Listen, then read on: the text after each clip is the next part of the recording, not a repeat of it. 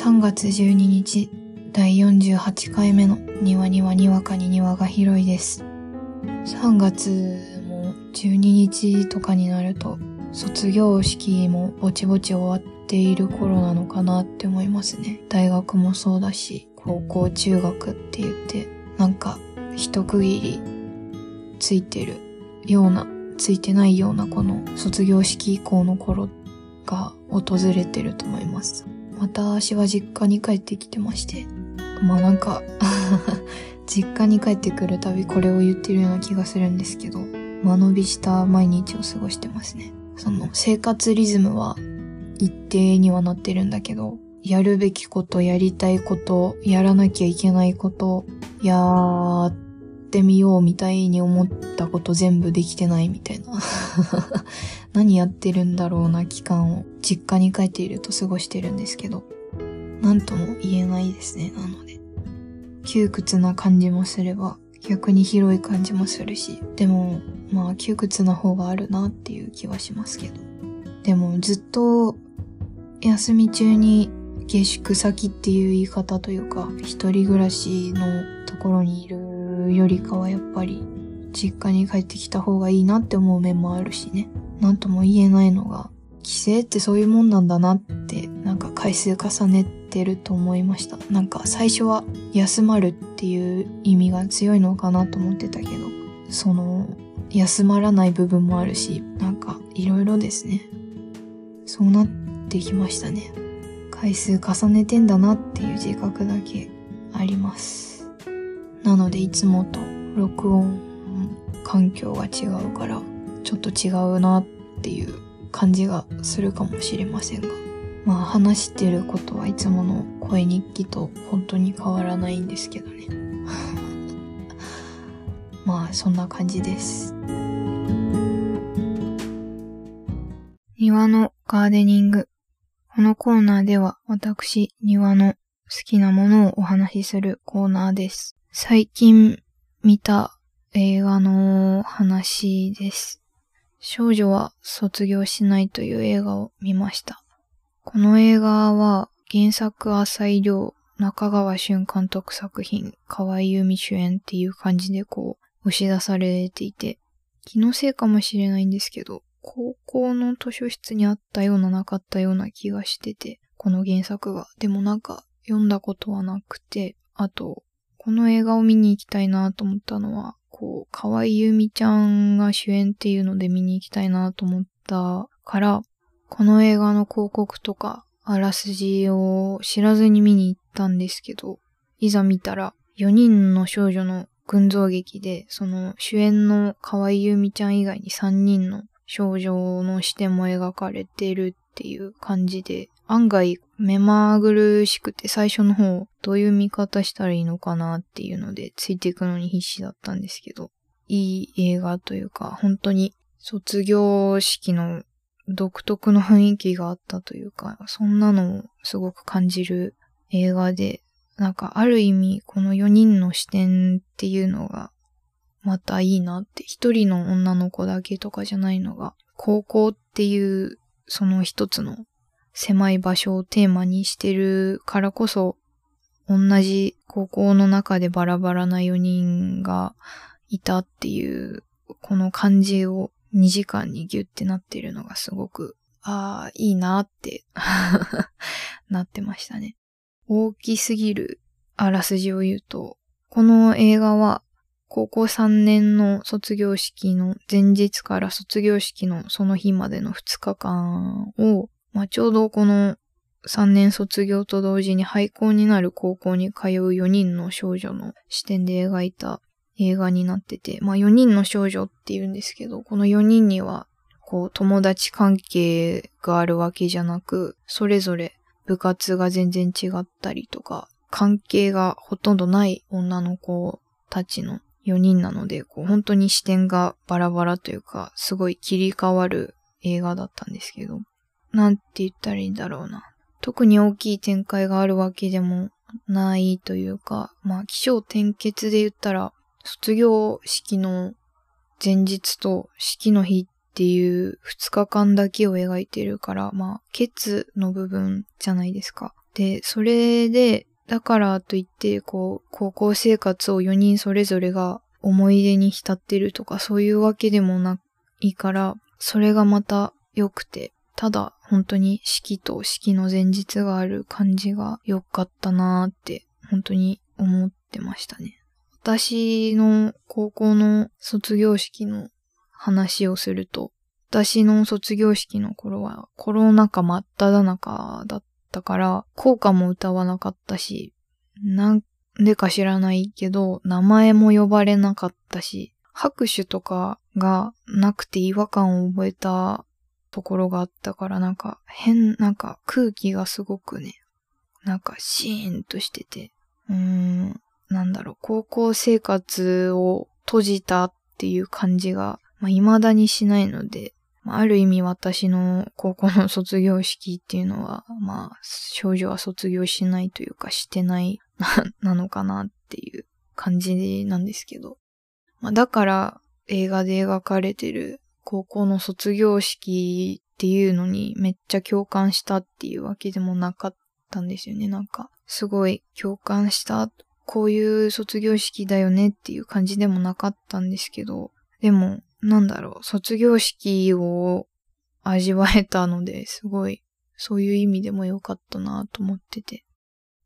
主演の河合優美ちゃんが演じるのは、卒業生代表として当時を読む役割を割り当てられたっていう役柄で、その2日間がずっと描かれてるんですけど、他は、軽音部の部長の女の子で、中学も一緒だった男の子と、なんかちょっと関係がありそうな、みたいな感じで。もう一人は、バスケ部の、これまた部長ですね。で、この子は、彼氏がずっといるんですけど、自分は東京進学にして、彼氏は地元の大学かなに進学ってなって、自分の東京進学を決めてから彼氏と気まずくなったみたいな感じで、最後の日ぐらいは綺麗に終わりたいをずっと抱えて、2日間なんかこう、バスケ部の女友達と喋ってるみたいなシーンがずっと印象的で、なんかこの子のシーンが結構長く感じる、同じぐらいだったような気がするけど、この子のシーンが結構印象に残ってましたね。で、あと最後というか、もう一人がクラスに馴染めなくて図書室にずっといるような女の子でした。まあそれで、あの、バスケ部の部長の子みたいに、4人とも全員恋をしてるんですよ。それがこう、それぞれ淡い。淡いなーっていう感じの、感じをずっとしてましたね。最初にあらすじで2日間卒業式とその前日をしか描いてないとは言ったんですけど、この主演の河合優美ちゃん演じるまなみだけは回想シーンがあって、まあ4人ともやっぱ時間とかシーンとしては同じぐらいなのかなとは思うけど、やっぱり回想シーンがあるから、まあ厚みはあったんですけど、回想シーンがあっても、どうしてっていう部分はあって、その、彼氏がいたんだけど、彼氏が多分高校2年の年に死んじゃうんですよね。なんかそういうのがあって、みたいなシーンは描かれるんだけど、そのなんで彼氏が死んだかとか、彼氏さんが亡くなってからまなみが動けなかったみたいなシーンがあるわけでもないから、なんかこう難しいんですけど。だから原作読んでたらなんでっていうのはわかるのかななんて思って、原作読みたいなってなってるところですね。そうだからなんか、やっぱもうちょっとだけ4人のこと知りたいなってなったなってなってます。パンフレットを見に行った映画を買うことには基本してる人間なんですけど、まなみが当時を読むシーンがあるんですけど、当時全文載ってそうだなと思って、絶対パンフレット買おうと決めて見終わってから急いでパンフレットを買って、で、やっぱり当時の全文載ってて、ああすごい買ってよかったなってなってるんですけど。でもね、当時のその全文載ってるのはいいんだけど、手書き文字で見たかったなってすごい思ってる。フォントが、なんだろうこれ、暇字体みたいな、手書き風のフォントではあるけど、本人の字じゃないなと思って、なんかそれがちょっと 寂しいなって思ったんですけど。それで、パンフレットを読んだら、当時のシーンは一発撮りだったらしくて、すごいなと思ったし、なんか、だから、一瞬ポロッとする場面があって、当時のシーンで。うん、それが、まあ、この学校は今年で取り壊しになりますってななってからの、まあ一文というか一節に、まあ私たちにとって学校は世界の全てだったと言ってもおかしくありません。で、そんな学校がなくなってしまうなんて今でも信じられません。心のどこかで卒業してもまたここに戻ってこられるような気がしていました。でももう、それは決して叶いませんっていう一節があって、なんか、ここにすごい泣けるなっていうか、私はポロッと来てしまって、なんか、学校が世界の全てだったっていうのが、うん、そうだよなって思ってたし、なんかこの一文に少女は卒業しないっていうタイトルのことがなんか全部詰まってるような気がしてて、その学校と家しか世界が広がってないっていうのがある意味高校生までだなぁと思ってて、それ以上になると、嫌がおうにもいろんなものに触れ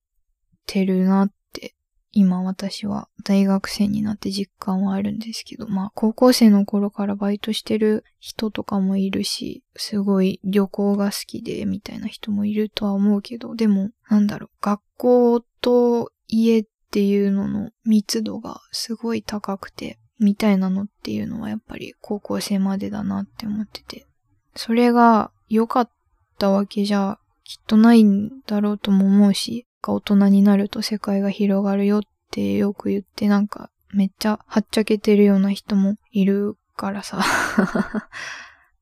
うん、嫌がおうにも世界が広がると思い出を詰め込むみたいなことってやっぱもうないから、なんかね、思い出をギュッてされたこの当時の一文だったなって思う。世界が広がるとやっぱり思い出みたいなのを詰め込みはしなくなると思うんですよ。うーんと、積み上がることはあると思うんですけど、詰め込みはしないというか、それが、そうだなって なって、なんか類線に来てましたね。その、学校が世界のすべてだったっていう表現は、たびたびこのポッドキャストでも、この大人になることに抵抗感のある私からしたら、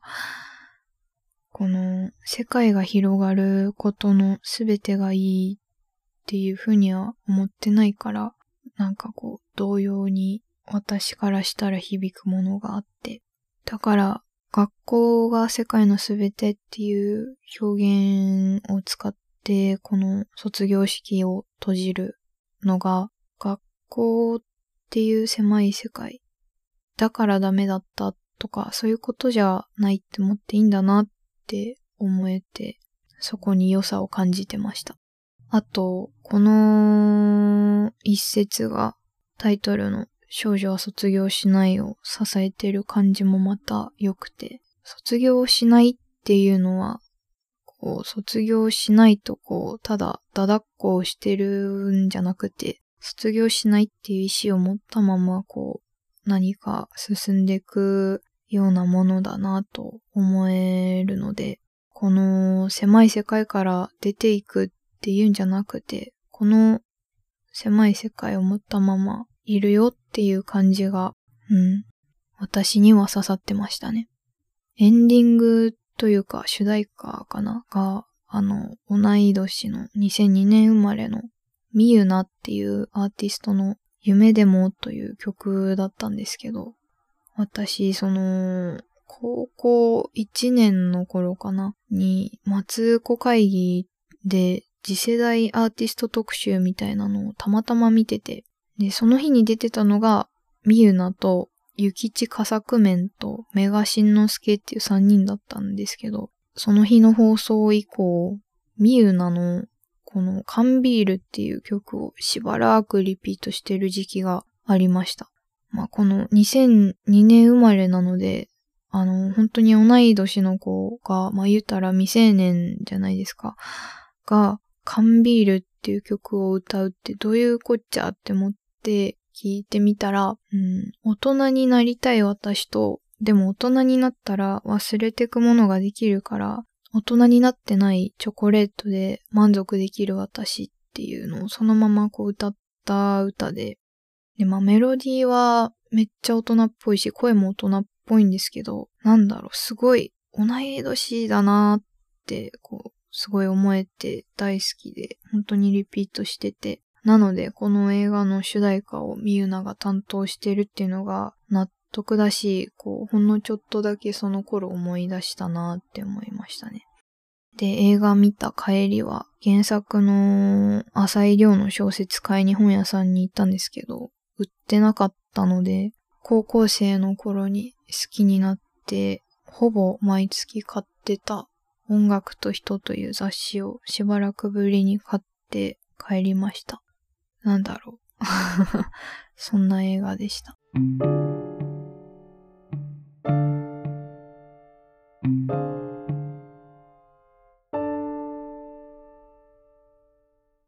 庭の養鶏場このコーナーでは私、庭の最近あった出来事をお話しするコーナーです。最近というか、ちょうど今週は、まあ、来年度、2023年度の時間割というか、履修登録をする期間だったんですよ。それが、まあ、3月6日から私勝手に3月10日金曜日の13時っていうお昼の時間までだと思ってたら、3月6日から3月9日の 13時で、ああ、やらかしたと思って、3月の7日の日に大方の時間割を組んでみて、もう一回後で考えようと思って、あの、いろいろおかしいなっていうところがあったりしたから、なんか、履修登録の時しか連絡を取り合わない 方とかと連絡しながら、なんかそのやりとりしながら、こここうだよね、みたいなのを8日の日とかにやってて、でまあ、9日の日とかもまだそれが続いてたりとかして、でじゃあ、金曜日もう一回組んでみようって、あの、大枠に組みすぎたから、もう一回組んでみようって思ってたら9日までだったってなって、あー、やらかしたなってなっております。ダメですね。年々ダメ人間になってるなっていう自覚があります。私、こういう日程ちゃんと把握してる タイプだったんですけど、タイプだと自分で過信してたんだなって思って、今すごくショックを受けてるし、あ多分気が緩んでいるなと思っていて、なんかああ、やばいなって思ってて、そしたら、久しぶりに悪夢というか、あの、金縛りっぽく体がこわばって起きるっていう経験を今日したので、ちゃんとしろよっていうことなんだろうなって思います。とりあえずその、履修登録の大枠だけはしといてよかったなというか、これでそのそれすらもしてなかったら、あの、自動的に留年になっていたので、ざっくりとした履修登録っていうか、枠組みだけを作ったみたいな形にはしてあるから、4月の、ま前期の履修登録変更期間で、ちゃんと追加するなり削除するなりしないとなっていうところになってますね。私その変更期間で変更するのがなんかね、得意じゃなかったから、だし、いつも問題起きてるし、みたいなことあったから、ちゃんとしときたいなって思ってたのに、ああ、もう最悪だなってなってて。自分が全部悪いんですけどね。ダメ、ダメかもしれないです、3年生。こういうことができないといけないのになぜかできなくなっていくっていう。その、履修登録をした日、あの、大枠の履修登録決めた日に、やっぱ考えるじゃないですか。進路というか、資格取る取らないみたいなのとか。1、2年生までは、すごく、なんだろう、もう詰め込めばいいやというか、そんな感じでいたし、まあ必修の科目も多かったし、だから詰め込めばいいやっていう感じだったりしたんですけど、3年生になると具体的に資格取得の、あの、授業っていうか、それが、名前がね、ボンボン出てくるから、本当にどうしようかなって、めちゃくちゃ悩んで、一応取るみたいな、その資格取得の必要な科目は全部入れるみたいな形にはしてたけど、それで本当にいいのかなっていう考えもあるし、なんか、そういうのも考えてて、あ具体的に考える時がまたというか、来てるよなって考えてたら、1、2年生の時までの履修登録のワクワク感というか、この授業取れるんだ、面白そうって思って取るというよりかは、もっと重々しいものというか、細かくなっていって、全部が本当に直接的に自分に関わるものになっていってるなっていう感じがして、すごく迷ったし、ある程度考えてはいたんですけど、履修登録期間までに。でも、登録したい科目を入れていく過程とか、実際に何曜日の何件にこの授業が入るってなると、リアルというか、なんかもっと具体的に考えなきゃいけないんだなってすごい思わされて、また自分に降りかかってくるこの進路みたいなやつがあるなって思って、なんか本当に1、2年の時までとの違いをすごく見せつけられてる感じがします。怖い。自分が、まあ、履修登録の日を1日ずれて考えてたとか、そういうのも、ずれが生じてる感じも自分の中ではダメだなと思うポイントで、今しめの時期になってます。もうちょっと考えたいなって思っている間に、卒業式とか、そういうの来るんだなって、また思い始めちゃったなと思って、なんて言ったらいいかわかんないんですけど、高校の頃と同じようにな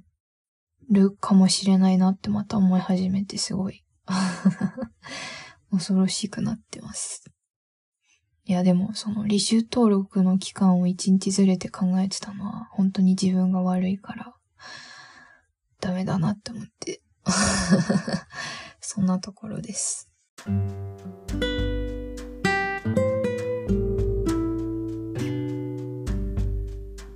そろそろ第48回目を終えようとしているところです。映画を見て履修登録失敗してみたいな話だったんですけど、この少女は卒業しないという映画で終わりというものをきれいに持てないと前に進めないというか、そういうものがあるんだなって 思って、ちゃんとこういう3月とか卒業の時期、そしてなんだろう、年度が終わるこの時期は終わりっていうものをちゃんと持ってなきゃいけないなって思ったのに来年度のこと失敗するというか ざっくりしか決めれてない状態のチューブラリンのまま4月迎えなきゃいけないことになっちゃって、ああ、私が終わりを持ててないなって思って。もう振り返ればやっぱり高校の卒業式も終わりを持つことができてないなと思ってたから、ああ、私はもしかしたら区切りをなんか区切ればいいと思ってる人間なのかなって。こう区切りとか終わりを終われればいいとか区切れればいいって思ってる。もう日は過ぎてくんだからって思ってるタイプの人間なのかもなって感じまして。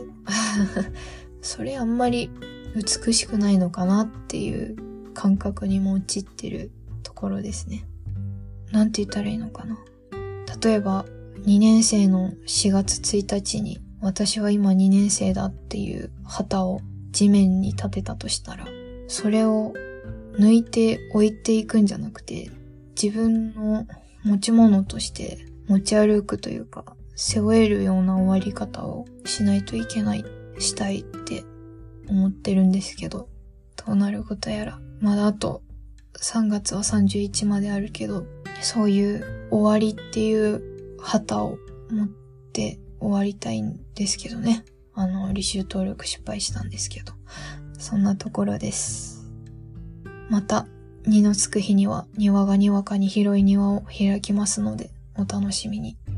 では。